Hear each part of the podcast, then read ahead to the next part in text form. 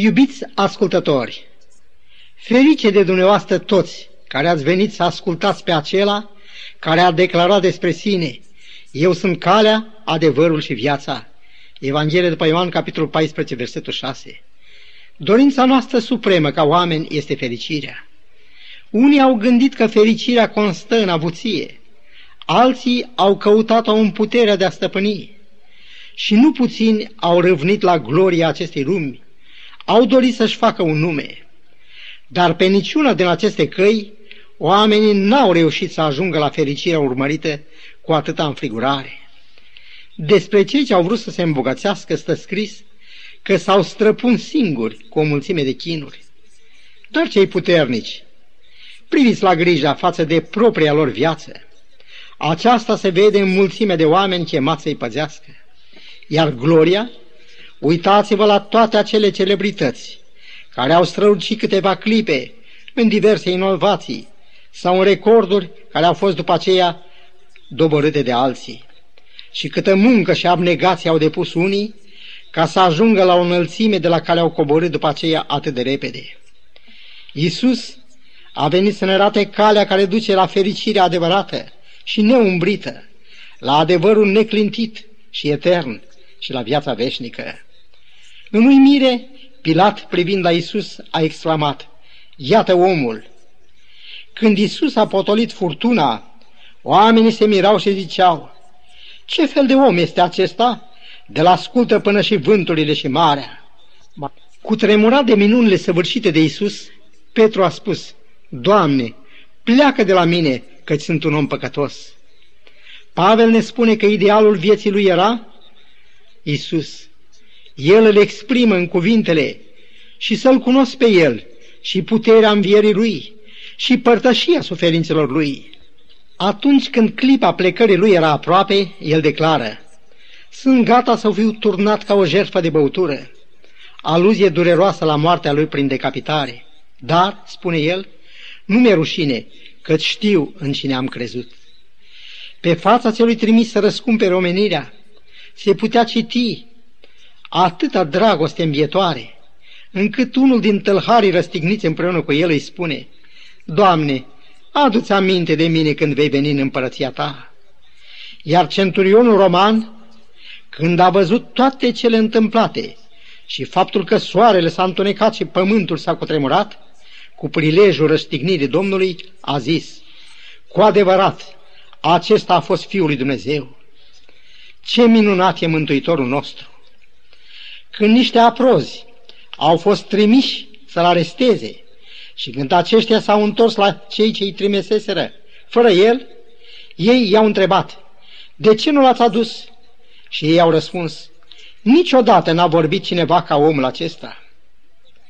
Iar în momentul arestării, Iisus a mers spre mulțimea alcătuită din ostași, aprozi, conducători și plebe, care veniseră ca să-l prindă și le-a zis, pe cine căutați? Pe Iisus din Nazaret, au răspuns ei. Iisus le-a răspuns, eu sunt. E interesant de știut că atunci când Dumnezeu a vorbit lui Moise din rogul aprins, i-a spus, eu sunt cel ce sunt. Exodul, capitolul 3, versetul 14. La rostirea cuvintelor, eu sunt, Dumnezeirea lui a străfulgerat prin corpul omenesc. Cu tremurați, ei s-au dat înapoi și au căzut jos la pământ. Citat din Evanghelie după Ioan, capitolul 18, versetul 6. Domnul, înaintea căruia cad duhurile în leșin, și a arătat doar o clipă, ca la lumina unui fulger, Dumnezeirea lui. Apoi, cel care putea să cheme mai mult de 12 legiuni de îngeri, s-a lăsat să fie legat, judecat și să urce Golgota, purtând coroana de spini a disprețului și nepăsării omenești față de mântuirea pe care el venise să ne ofere. Pe cruce el a spus, mi-e sete, datorită sudorilor de sânge din Ghețeman și a rănilor provocate de bătăile cu biciul, organismul lui pierduse atâta sânge și aceasta îi provoca o așa sete. El a îndurat foame și sete cumplită pentru noi. Despre el, profetul Isaia scrie, va vedea rodul muncii sufletului lui și se va înviora. El va pune pe mulți oameni într-o stare după voia lui Dumnezeu și va lua asupra lui povara nelegiuirilor lor. Capitolul 53, versetul 11. Dar știți la cât se ridică acest rod al muncii sufletului lui? În Apocalipsa, capitolul 7, versetul 9, scrie După aceea m-am uitat și iată că era o mare gloată pe care nu putea să o numere nimeni, din orice neam și din orice limbă. Ei stăteau înaintea scaunului de domnia lui Dumnezeu și a mielului. Ce nespusă înviorarea sufletului lui și câtă fericire va gusta Mântuitorul nostru când va vedea acea mulțime izbăvită prin jertfa lui din robia păcatului și a morții. Ce minunată ilustrare a fericirii de care vrem să ne ocupăm astăzi. Ferice de cei flămânzi și însetați după neprihănire, că cei vor fi săturați. Matei, capitolul 5, versetul 6. În cartea Genesei, după terminarea lucrării creațiunii, Dumnezeu a binecuvântat prima pereche de oameni și le-a zis, Creșteți, înmulțiți-vă, umpleți pământul și supuneți-l. Creșterea îmbracă atâtea aspecte. Copiii trebuie să crească în statură și în înțelepciune. Dar creșterea se mărginește la de, nu numai la dezvoltarea fizică. Noi, ca oameni, trebuie să creștem continuu. Din cele mai vechi timpuri, omul a înhămat animalele la nevoile lui. El a înhămat și forța apelor și a vânturilor. Dar cine poate evalua gradul de creștere al omenirii la stadiul actual?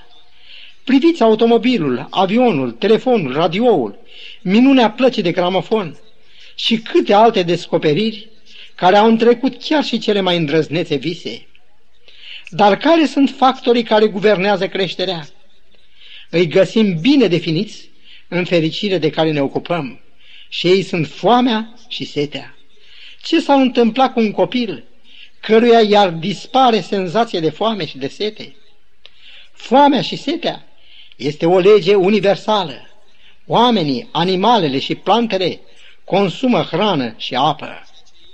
Pentru ca grâul să crească în țarină, îi trebuie cantități uriașe de apă, iar unui fag, într-o singură zi de vară, îi trebuie peste 65 de galoane de apă.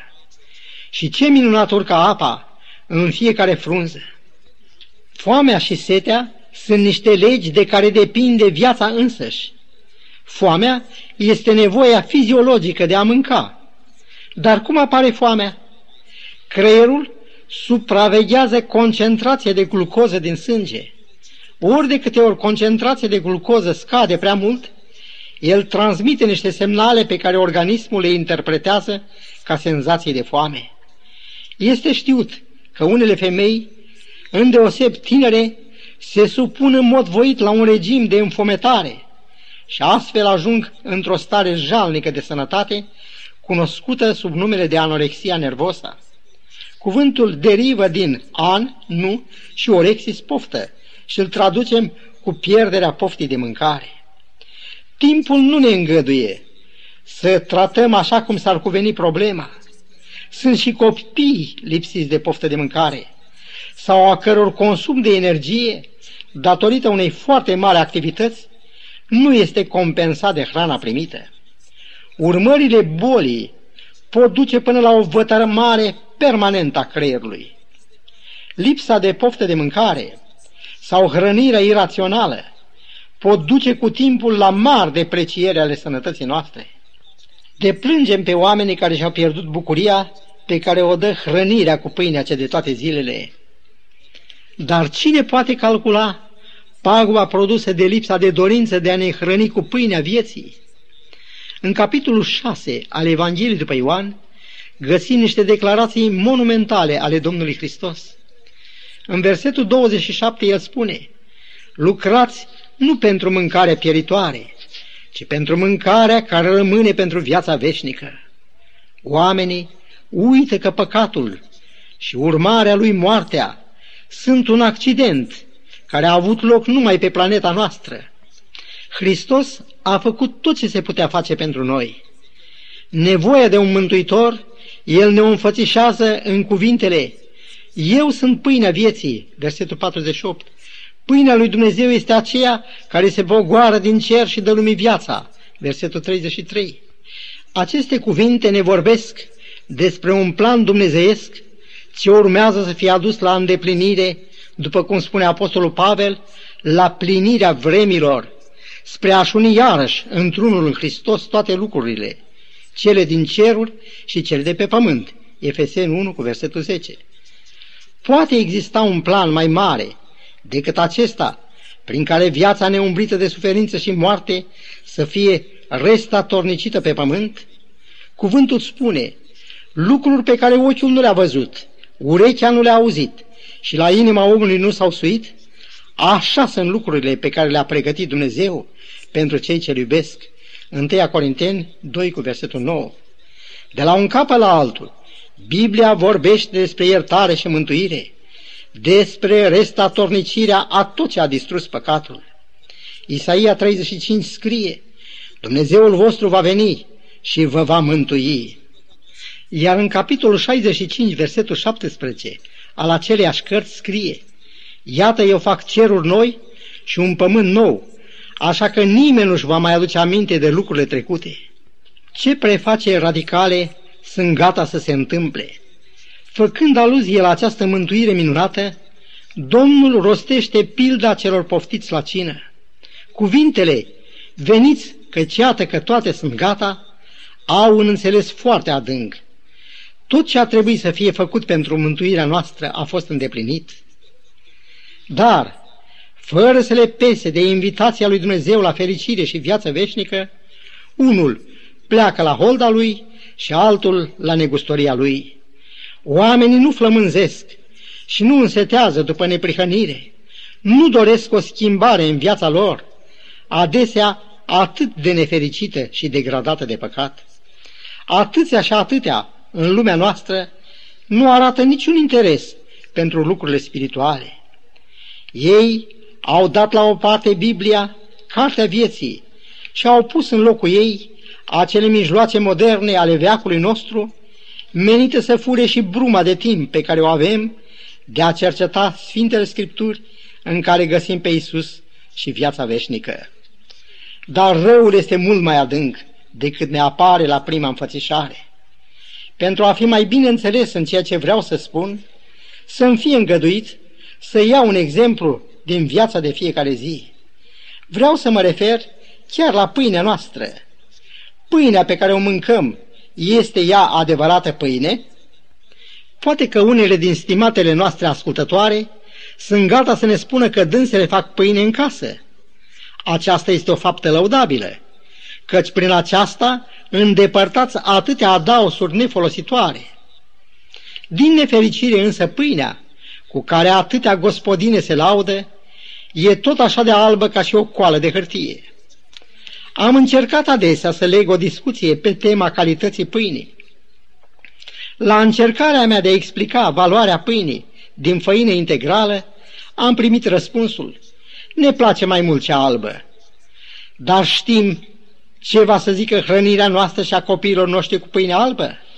Cel puțin 100 de nutrienți, adică substanțe necesare întreținerii corpului, sunt îndepărtate din grâu prin măcinare.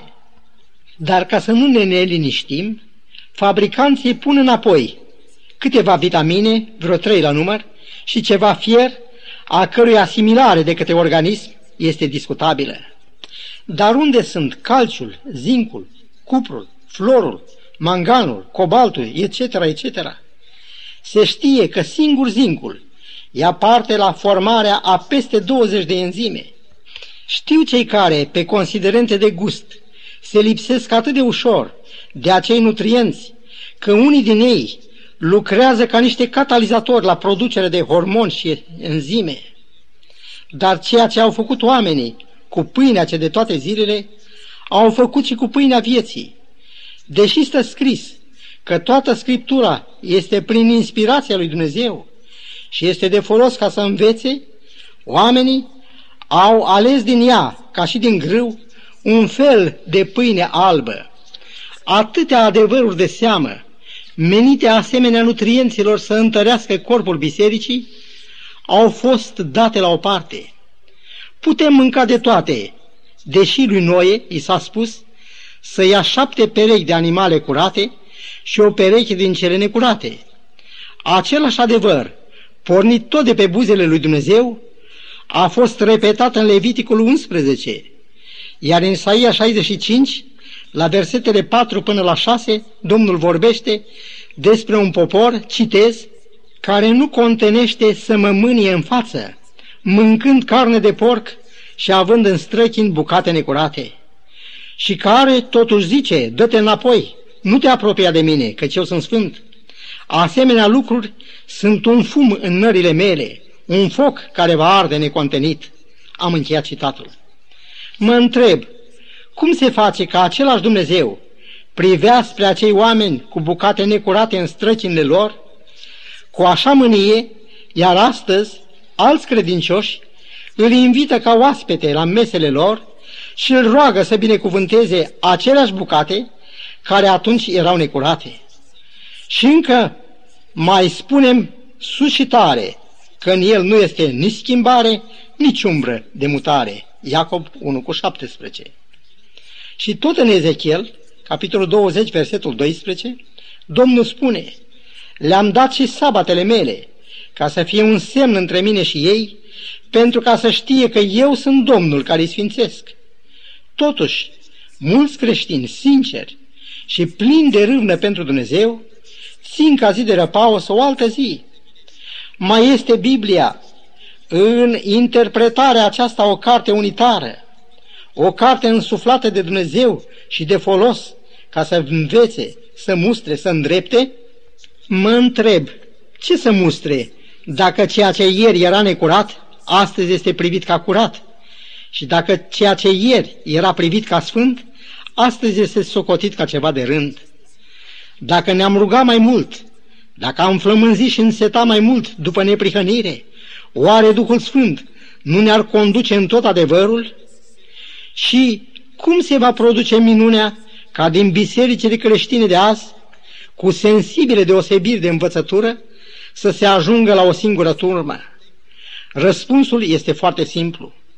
Ferice de cei flămânzi și însetați după neprihănire, că cei vor fi săturați.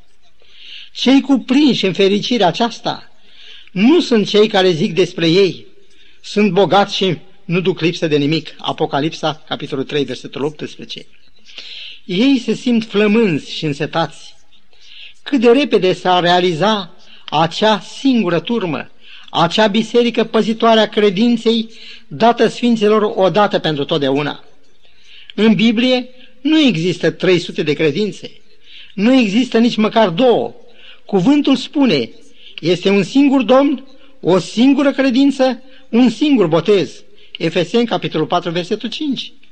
În opoziție cu siguranța în care se leagă unii, Apostolul Pavel spune în Filipeni 3 cu 13, Fraților, eu nu cred că l-am apucat încă. Și el vorbește unei biserici. În Proverbe, capitolul 2, versetele 3 la 5, ni se dau îndrumări prețioase în legătură cu râvna cu care să căutăm căile lui Dumnezeu. Citesc. Dacă vei cere înțelepciune și dacă te vei ruga pentru pricepere, dacă o vei căuta ca argintul și vei umbla după ea ca după o comoară, atunci vei înțelege frica de Domnul și vei găsi cunoștința lui Dumnezeu. Nu o căutare superficială, ci înfrigurarea cu care cineva caută o comoară. Iacov s-a prins cu disperare de brațul Domnului și i-a spus, Nu te las până nu mă vei binecuvânta. În psalmul 42, psalmistul spune, Cum dorește un cer izvoarele de apă, așa te dorește sufletul meu pe tine, Dumnezeule. V-ați gândit vreodată la setea cu care au plecat acei magi din răsărit, în dorința lor de a vedea pe cel trimis de Dumnezeu pentru mântuirea omenirii? Sau la nețărmurita fericirea lui Simeon, care după ce a luat pruncul în brațe a exclamat, Acum slobozește în pace pe robul tău, stăpâne, adică de acum pot să mor, căci au văzut ochii mei mântuirea ta. Și ce a văzut el față de tabloul cutremurător al iubirii care îndună chinuri de moarte în ghețemani și apoi, zdrobit în urma flagelărilor biciului roman, este întins pe lemnul crucii și răstignit. Și dacă cel puțin am striga, slobozește-ne, stăpâne, din robia deșertăciunii lumii acesteia, de mândrie, de dorința de răzbunare, iartă-ne că iubirea de lume a luat adesea locul dragostei față de cele sfinte, față de cuvântul tău și față de lucrarea ta. Împărăteasa de la miază zi a venit de la o așa depărtare ca să asculte înțelepciunea lui Solomon, iar noi, urmașii tăi de azi, nu suntem nici reci, nici în clocot. Abraham și patriarhii, oamenii la începutul de istorie sfântă a poporului tău, au trăit în provizoratul corturilor, în așteptarea cetății tale cele sfinte, iar noi cei de astăzi, care trăim la confluența vremelniciei cu veșnicia, ne-am luat de atâtea ori ochii de la cele veșnice și ne-am lipit de cele trecătoare. Dar ce să spunem despre martiri, despre acei oameni uciși cu atâta cruzime sau arși pe rug? Setea după mântuire era mai puternică decât libertatea de a trăi, dacă aceasta se obținea pe prețul sacrificării integrității credinților. Unii, spune cuvântul în Ebrei 11 cu 35, ca să dobândească o înviere mai bună, n-au vrut să primească izbăvirea care li se dădea și au fost chinuiți. De atâtea ori creștinii au fost învinuiți de lucruri pe care nu le-au săvârșit. În 1894, Alfred Dreyfus a fost condamnat pe viață de un tribunal militar francez pentru crima de a fi dat germanilor niște documente militare secrete. A fost dus în exil pe insula Diavolului, din largul coastei Americii de Sud. A suferit degradare militară. I-au fost mulți și epoleții și nasturii de la veston, în timp ce îi se adresau cuvintele, nu ești demn să le porți.